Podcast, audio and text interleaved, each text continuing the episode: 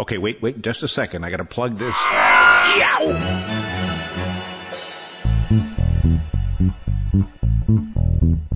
It's TechByter Worldwide.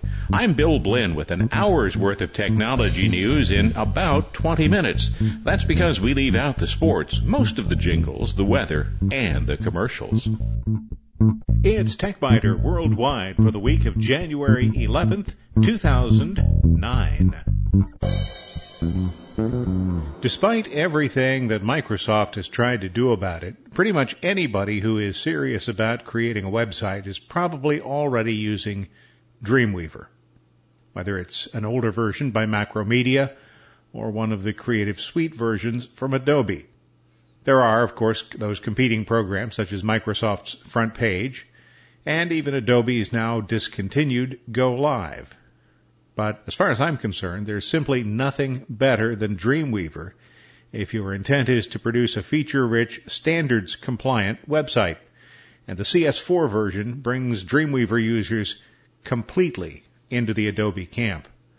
You may remember that Adobe acquired Macromedia in 2005. It was an all-stock transaction valued at about $3.4 billion.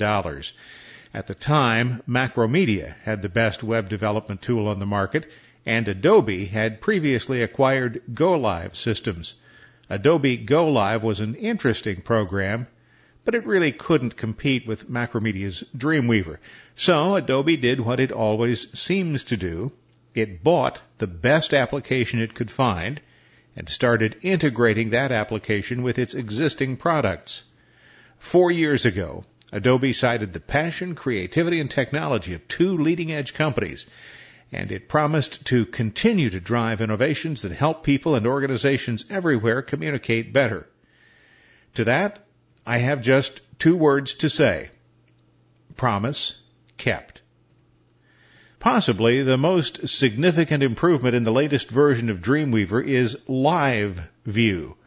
In previous editions of the application, users could select a preview mode that would show more or less what the page was going to look like. But if you had JavaScript or other interactive elements, they were not rendered. Now, Live View allows users to design a page almost as if they're working in the browser. And you still have immediate access to the code. If you modify the code, the changes are immediately reflected in the rendered display.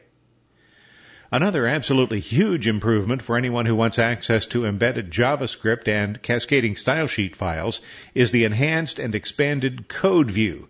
By default, the code view displays the page's source code, but a single mouse click shows and allows you to edit any first level embedded style sheet or JavaScript file. And a new code navigator, which initially seems to be more of an annoyance than a feature, can be modified slightly so that it pops up only when requested. And once you've done that, you will be delighted by what it allows you to do. The ability to integrate data from one HTML page in another page dynamically is yet another technological breakthrough for a high level program such as Dreamweaver. Programmers have been able to accomplish these kinds of tasks for years, but now you don't need to be a programmer, just a reasonably intelligent human with a good idea. Dreamweaver CS4 writes better cascading style sheet code than previous versions did. Dreamweaver has been a good performer when it comes to complying with standards established by the Worldwide Web Consortium, also known as the W3C, but it has sometimes fallen just a little short of the goal. And the code still isn't perfect but it's far, far better than any of the code created by any of its competitors. How good is the code? Well, here's an example. I used the W3C's HTML tidy on this week's page, and it displayed six warnings and two informational messages. No errors. None. Zero. And of the six warnings, one was my own coding error. I have since fixed that one and five showed deficiencies in code that had been provided to me by PayPal. Not one error by Dreamweaver. Improved integration across the suite is another time and effort saver. Create an image in Photoshop and save the file. Then open a Dreamweaver file and place the PSD file. That's right. I said place a Photoshop file in Dreamweaver. Now, if you know anything about web design, you know that you can't put a Photoshop file in Dreamweaver on the web. You can't do that. Well, watch what happens. Dreamweaver calls Photoshop and asks Photoshop to create a web document, a PNG, a JPEG, or a GIF. Photoshop creates the web document and Dreamweaver remembers where the image came from. So let's say you later need to change the size of the image. Well, you don't have to open Photoshop. Just change the size in Dreamweaver. Dreamweaver again calls on Photoshop. Photoshop generates a new image in the proper size. Beautiful. Not every feature from every application in the suite plays quite that well with all of its siblings, but most of them do.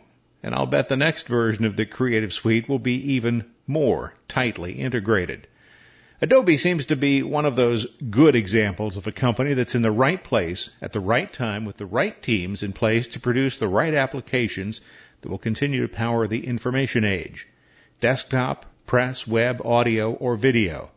Doesn't matter where you are, Adobe is probably there. If you're a developer, you'll want to pay attention to this. If not, just kind of fast forward through this section.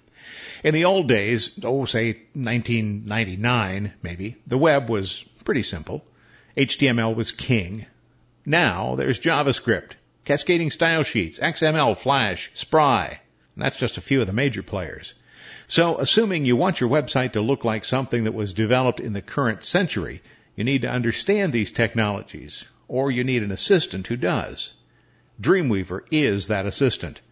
The document object model is a hierarchical description of a web document that allows JavaScript and other languages to gain access to elements on the page so that the elements may be changed after the page is loaded in the visitor's browser. At its most basic, the document object model, also called DOM, is a pretty easy concept but as with so many things, in practice it gets just a little more complicated. Working with the document object model requires that you stick your fingers directly into the code. So Dreamweaver's code view springs into action. In previous versions, you could type the document object model description and the rest of the supporting code to perform the intended action. To see if it worked, though, you'd need to open the page in a browser. Well, now Dreamweaver not only can display what you're typing in that live code view, but it can also help you write the code. You might forget what you called something, or you might forget the appropriate document object model term. Well, in CodeView, all you need to do is start typing the appropriate document object model specification. As soon as you type the word document and put a period after it in CodeView, Dreamweaver realizes you'd like to do something with the document object model, so it starts popping up code hints. This feature has been available for JavaScript for several versions, but the document object model component is both new and most welcome. Similarly, hints and helps for cascading style sheet code, a welcome addition, Dreamweaver product manager Scott Fegette says that creating CSS rules in previous versions of Dreamweaver was kind of a black art. CS4 makes it a lot easier for those who want to write accurate, standards compliant cascading style sheet code to do so without having to surround themselves with stacks of 1,000 page reference manuals. If you want to make a change to a cascading style sheet style, all you need to do is right click the section that the style applies to in Dreamweaver, the code navigator immediately pops up, and then all you have to do is alt click the appropriate part of the code that you want, and you'll find yourself in the cascading style sheet file at the position where that particular code is. And as they say on the Ginsu knife commercials, but wait, there's more you can extend the applications too. In fact, you can extend most of the Adobe applications.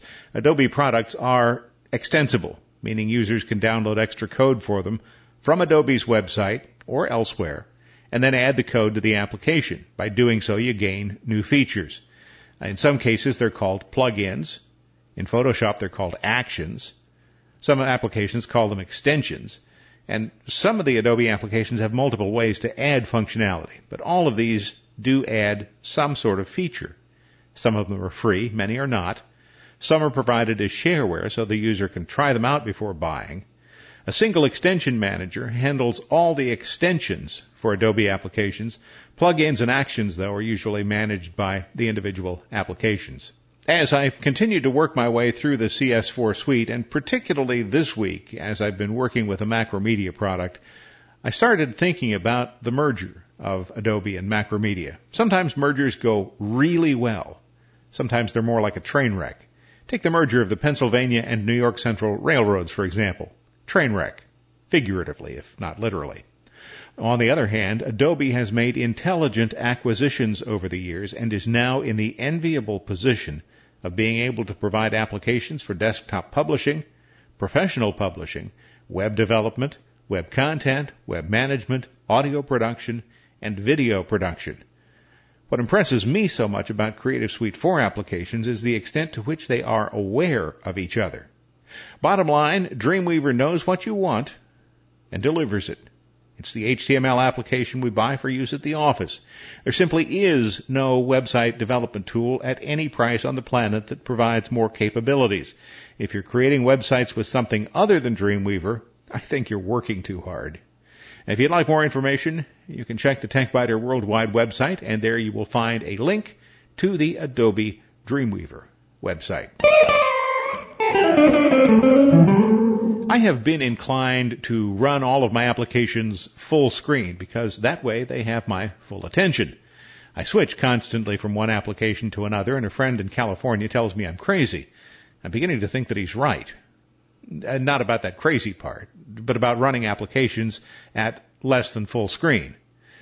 Uh, okay, so I'll consider that, but only if I can have multiple virtual desktops. I found that Microsoft makes a utility that allows users to create up to four virtual desktops. I tried it out, but stopped using it within a few days because it's entirely incompatible with Excel. Now, you probably know that Excel is a Microsoft product, yet its own extension is incompatible with Excel. Well, then I found VirtualWin. It's a free open source application that would let me create up to nine individual desktops on the screen. I decided nine was just way too many. At one point I tried four. Four seemed like the right number. But as it turned out, four was just one too many. What I really needed was just two virtual desktops, and I tended to flip back and forth from one to the other with one set of applications on one desktop and another set of applications on another desktop. I kept the third one just in case I needed to do something completely unrelated to what I was doing on the other two. So that works out really well. It's a free application. It's a good way to organize your work with a free desktop. Free open source application makes it easy to organize. The sole shortcoming is that you are required to use the same wallpaper on each desktop. That was a little annoying at first, but I've learned to live with it. After all, it's free. If you'd like more information, if it sounds like something you might want to use, check the TechByter Worldwide website and you'll find a link to Virtual Win, which is distributed via SourceForge. And I would rate that as absolutely perfect. So what's the opposite of absolutely perfect? Sometimes it's Microsoft, and sometimes I find myself wondering just what they are smoking in Redmond. That happens when something as simple as a software update goes so miserably wrong that after I install an update more than a dozen times, I'm still being nagged by the operating system to install the update. You'd think the smart guys and gals at Microsoft would be able to figure these things out. But unfortunately, you would be wrong. I have Windows download updates, but not install them because I want to see what's involved before I install it. A security update for Microsoft XML Core Services 4.0 showed up in December. Well, that's one I wanted to install. So I installed it. Later, a security update for Microsoft XML Core Services 4.0 showed up and I installed it. And then a security update for Microsoft XML Core Services 4.0 showed up and I installed it. After that, a security update for Microsoft XML Core Services 4.0 showed up. Now wait a minute. Does this seem just a little repetitive to you? I looked at the log, found that I had successfully installed this patch 11 times and they're still asking me to install it. So I did some research, found that I should be able to fix the problem fairly easily. All I had to do is get to a command prompt and rename a file, then install the update again. And voila! It worked. Or so I thought. Less than 24 hours later, Microsoft again started sending reminders and displaying the status in the tray. So on the next Patch Tuesday, the icon again disappeared for a day or two. When it came back, I gave up. I visited Windows Update, selected the update, and told Windows to simply hide it. After all, I had installed it successfully more than 20 times by then. So far, I haven't seen it again. If you need proof that software development is international, just take a look at what's on your computer. Much of what's there is from American companies, of course, but you might be surprised to find just how much of the code is written elsewhere. And you probably have some applications on your computer that are products of distant countries. The Gartner Group, for example, says that four countries are the primary sources of contract programming operations used by software development firms. Those countries are India, Ireland, Canada, and Israel. Other countries that play a significant role include some Central and Eastern European countries such as Romania, Ukraine, Belarus, Serbia, Czech Republic, Poland, Hungary, and Russia. And there are countries on the list that might surprise you. Argentina, Bolivia, Nepal, Vietnam, Sri Lanka, Philippines, and Egypt. Now oddly, Australia isn't mentioned, even though Australia is a significant force in open source software, as is South Africa. And it's not all just contract programming outside the U.S. Software development firms from around the world have some highly competitive products. Here are just three or four examples. The BAT, my preferred email program, the most powerful, most customizable email application that I've ever seen. In the past 10 years or so, it has progressed from being powerful but obtuse to a program that has retained all of its powerful features but can now be mastered by the average human. It's still a small player in the U.S. market. The BAT is popular throughout Europe. It's a product of RIT Labs, a small company in one of the smallest former states of the USSR, Moldova. Then there's AVG Antivirus. Grisoft's antivirus application caught my attention several years ago when I was looking for a replacement for the Symantec product because Norton Antivirus slowed my computer to a crawl. AVG was a delight because it protected the computer without sinking the applications in quicksand. Grisoft is located in the Czech Republic.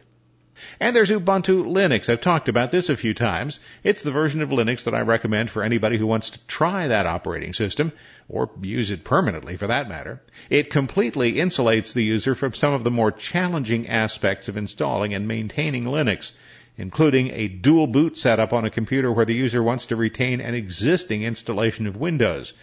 Ubuntu is from South Africa. Even if you want to be an isolationist these days, it would be difficult, if not impossible. Just as all domestic car companies manufacture automobiles from parts made elsewhere, and as foreign car companies manufacture automobiles in the United States from parts made here and elsewhere. The software on your computer may be foreign written, even if it carries the name of a U.S. company. At a party on Long Island some years ago, I spoke with the owner of a company that produced, in the early days of digital photography, an application that could stitch multiple images together and create a panorama. It was a U.S. based company that used contract programmers in Russia and other countries that had been part of the USSR. The work was carefully segmented so that no one programmer would ever have enough information to recreate the program, and the business owner was quite proud of this accomplishment. To me, it sounded like a recipe for failure. The only people who had a full overview of the application were the product manager and members of the product management team, if the company had one, and they would have all been here in the U.S. If a programmer in Minsk had a great idea that would affect a piece of the application being written in Izhevsk, he couldn't contact the programmer in Izhevsk. He wouldn't even know the person was there. At best, he could make the suggestion back up the chain to the product manager. At worst, he might have an incentive not to make the suggestion because it could take work away from him and give it to the guy in Izhevsk.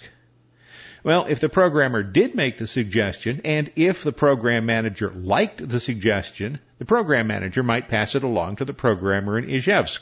But then there would be no discussion between the two programmers regarding implementation of the feature. This is not a good way to build software. When Windows 2000 shipped, this company was unable to bring a product to market that would run on that operating system. And needless to say, the company no longer exists. If you don't trust your programmers, you need to find a way to develop a trusting relationship, or you need to employ other programmers. Trying to develop an application without allowing the programmers to communicate shackles the project from the outset.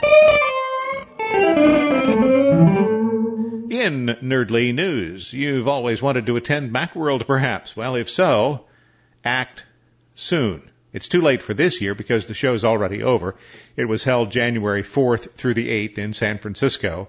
The show was smaller this year than in the recent past, and it's been only a West Coast show now for several years. Adobe wasn't at the show this year. Apple won't be at the show next year. But it's been a good run, and it did at least outlast shows such as PC Expo. Still, the promoters must see the writing on the screen. If Macworld has a show in 2015, I will be amazed. If it survives until 2013, even that would be a surprise. On Tuesday, Apple unveiled some new versions of iLife and iWork, a 17-inch MacBook Pro with an 8-hour battery. An 8-hour battery with a trick. It's not user removable and also the availability of music without digital rights management from iTunes. So there were some big stories from Macworld this year. In a way, it's sad to see these mammoth shows go the way of the dinosaur, but they're too big and too expensive for regular users to attend. PC Expo at its height ran for four days and four nights around Javits Center and other venues in New York City. To see even half of the show was a week long commitment. But like so many other things, shows such as PC Expo and Macworld are being replaced by the Internet. The Consumer Electronics Show is another big event that is significantly smaller this year than in the past. Because of the specialized nature of the CES audience, that show may survive for, oh, maybe a decade or more. And although it's not a technology show per se, I have to wonder what this year's National Automobile Dealers Association show in New Orleans is going to look like. I have put this little segment in Nerdly News, even though it isn't really news or nerdly. But there was enough feedback from changes introduced last week that it seemed wise to at least acknowledge them. Fortunately, most of the responses were positive and only a few pointed out omissions or errors. I was reminded, for example, that if you are using Internet Explorer, you can scale the page on the web by holding the control key and using the wheel on your mouse, if your mouse has a wheel. This also works for many other Microsoft applications, and I appreciate Matt for providing that reminder. A writer who told me his name was Hey You pointed out that the link from the bottom of the page to the listen page was broken. Well, while examining that, I found several other links that I had neglected to update. I think all of the links should be working now, and if you find a link that doesn't work, please let me know. Alan at FreeFind, that's the organization that provides the TechByter worldwide search function, helped me find an obscure problem with a template that is used for the results page. So as a result, we have a working search page again. And from the UK, Andrew suggested a bit of additional white space between articles on the website. That's a good idea. The heads were a bit squished, so I added some spacing there and at both level 2 and level 3 subheads. Good ideas from all. Thank you very much. Thanks for listening to TechByter Worldwide, the podcast with an hour's worth of technology news in about 20 minutes.